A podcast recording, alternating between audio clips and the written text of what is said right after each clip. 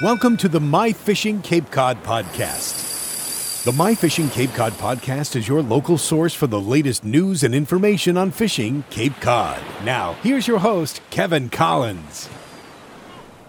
Well, hello and welcome to another edition of the My Fishing Cape Cod podcast here from myfishingcapecod.com. I'm your host, Kevin Collins, back at you with another mini version of our MFCC podcast. And we're going to think outside the box, the lobster box, if you will, today. And we're going to talk a little bit about the ancient art of lobstering here on Cape Cod. And we're going to do that with our good buddy Bruno Demir from down at Cape and Islands Mitsubishi. And Bruno is fortunate enough to have a great boat and some pots of his own out in Nantucket Sound. So we're going to pick his brain as to how his catch has been going so far this year and how he got into lobstering and where he gets his pots and supplies and basically maybe try to inspire a few folks to give it a whirl this summer. In addition to that, we're going to get a full fluke report from Bruno. As most of you know, he's a big fluke guy and he hasn't yet turned his focus to striped bass. He's focused on black sea bass and now fluke so far this spring and early summer. So we'll get a full Nantucket Sound fluke report out of Bruno as well. So sit back and relax and enjoy the show. Well, as promised on today's edition of the My Fishing Cape Cod podcast, we want to welcome in our good buddy Bruno Demir from down at Cape and Islands Mitsubishi. And Bruno, sure is a beautiful day out there. It sure is, man. I just got back on land and the whole ride back through the sound, you know, was nice and calm, which is rare because if there's any guarantee in life, it's that the sound side's going to pick up around one o'clock and you're going to get a two foot chop. Mm. But today just uh, seems like a perfect day back. So I want to back up into the end of last week. Uh, you sent me some photos uh, of lobster. Actually, it was earlier this week. It's been a long yeah. week for me. And you were out on the Gaviota and looked like you were harvesting your pots, and you had some luck. And we've been kind of teasing uh, the listeners here this year about how you've been, you know, putting these pots out and kind of what you were using for bait. And it looks like you had some major success earlier this week. Yeah, you know, it was uh, it was probably my best haul yet. We went out there and we ended up. Uh, I only have four traps, but we ended up four for four, and ended up with eight lobsters and three were females. Those went back, and uh, we went home with five nice two two pound, two and a half pound lobsters.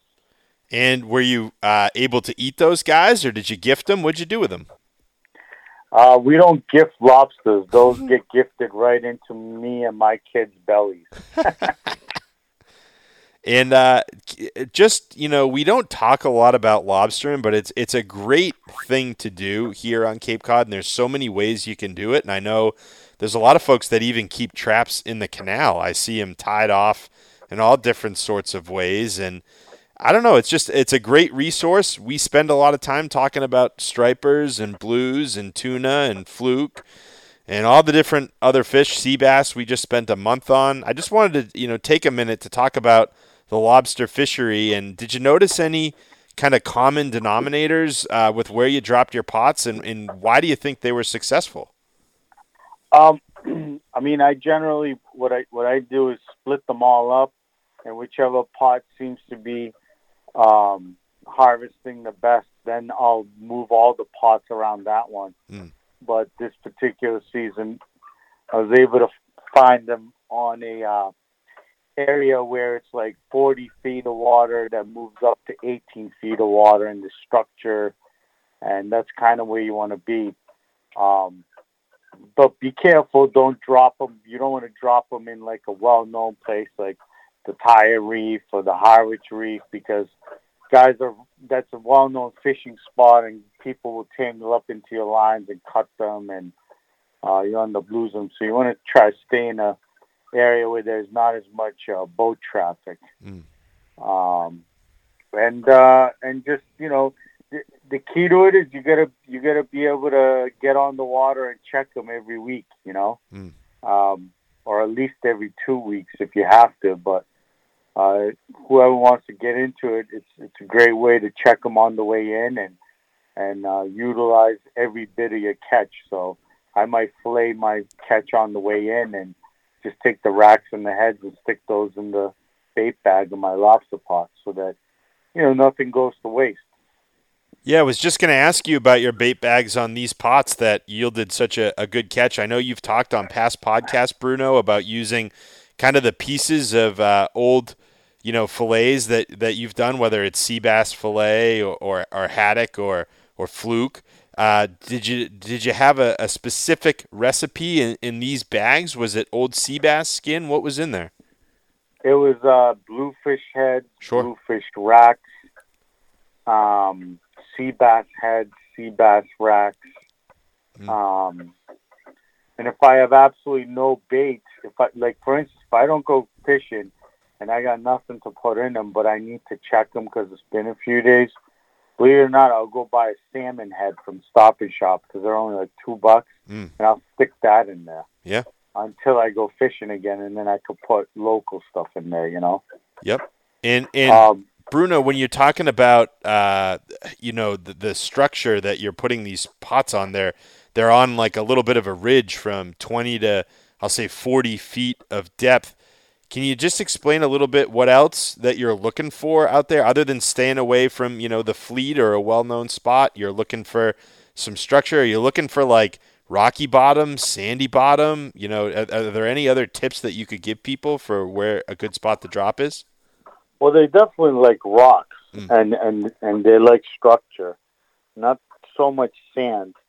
Um, you know, like a lot of people will drop their pots around like Bishop and Clerks, and um, they'll drop them, you know, outside of Bass River and Hyannis Harbor. Um, mine are closer to where I am in Harwich. Mm. But it's it's basically like 40 feet, 30 feet of water, and there's like a hole in the middle where it's like 10 feet. And that tells me there's structure down there, something there. I just kind of put my traps around that 10 foot mark in the 30 foot mark. And um, and then you got to play around with it. But once once you find them, then you can put all your pots around there, and, and that's when you start really capitalizing on it. And can you talk a little bit about? I know you mentioned uh, it started off as a little bit of a project. Uh, you do it with your kids. It's a great way to spend time with your kids, and the kids help you, you know, get, uh, bait the pots and, and drop the pots, and it's a little bit of a, a rite of passage from you to your children, which I think is awesome. But talk a little bit about uh, like how you got the pots, even in the first place. How I got the lobster pots? Yeah. So what? What? There's two places you can buy the pots. One is uh, my buddy's down at Riverview, Lee. If you go see him, he could basically put the whole pot together and and the lines hmm and everything. And he'll show you how to how to use them and what the rules and regulations are. And he, he's the one-stop shop. Uh, you could also go to uh, my friends down at uh, Cape Fisherman Supply in Chatham. Mm.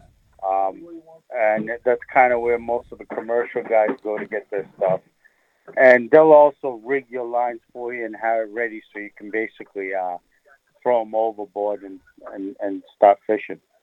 All right, so it's been a big week for the Gaviota. It got on the lobsters early in the week, and you just sent me a couple great photos of you, and it looks like the fluke have arrived, and, and you found them. Talk a little bit about your morning this morning.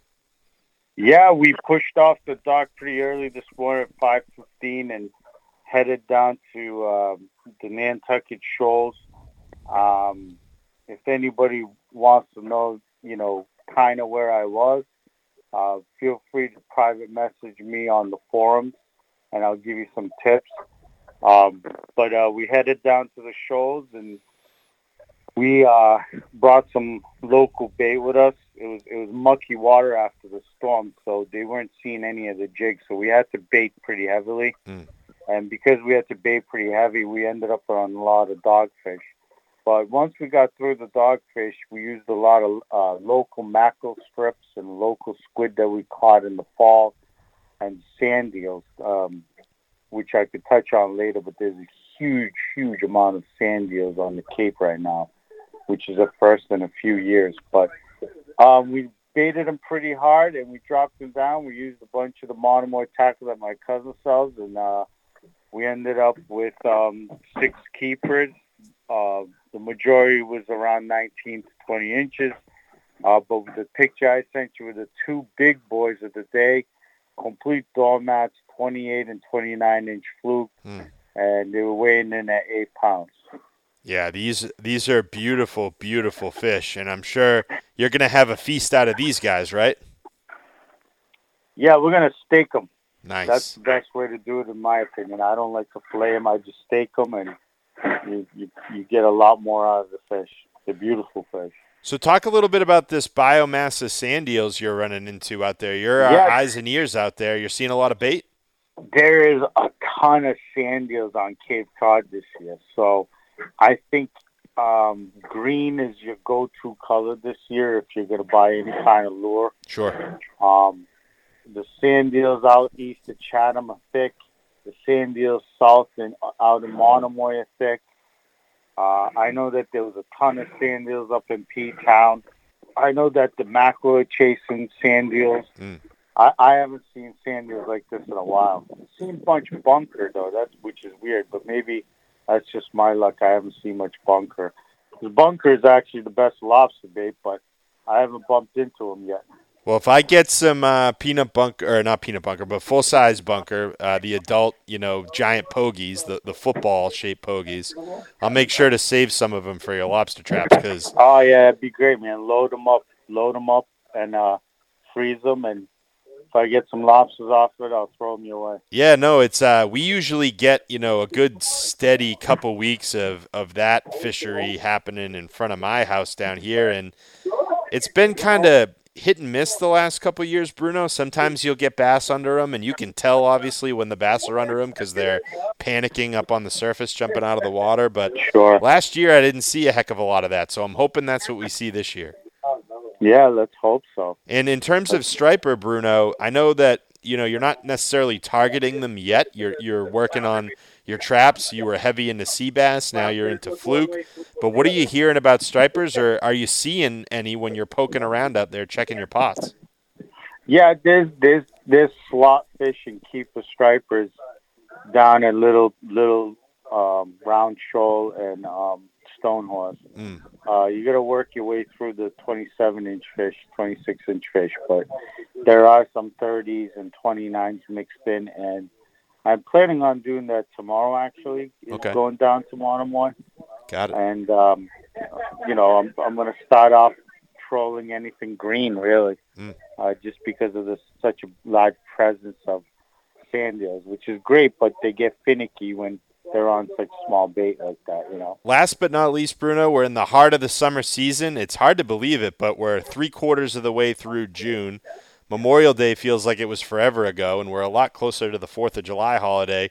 What's going on down at uh, Cape and Islands Mitsubishi? Anything good? Yeah, we finally got new inventory of the 2022 Outlander in, which uh, was delayed due to the big short uh, shortage of chips that is a global problem. But we finally got a big truckload of them. If you're in the market for an SUV and you want to save eight thousand bucks and not buy a Toyota or Honda, you got to check out the all new Mitsubishi Outlander.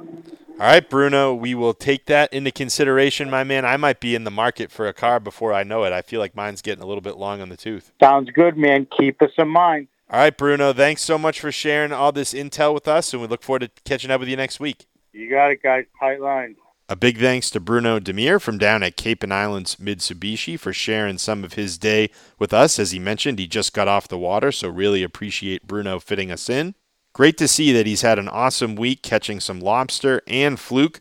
Plenty of fresh seafood in the Demir household this week, that's for sure. Hope everybody enjoyed today's podcast. As always, feel free to leave us feedback in the forum or in the comment section of the podcast thread itself. And that's going to put the wraps on today's edition of the My Fishing Cape Cod podcast. This is your host, Kevin Collins, signing off. And until we chat again, tight lines and take care. Thanks for tuning in to the My Fishing Cape Cod podcast. For the latest local news, information, and fishing reports, be sure to log on to myfishingcapecod.com. From all of us at My Fishing Cape Cod, tight lines and take care.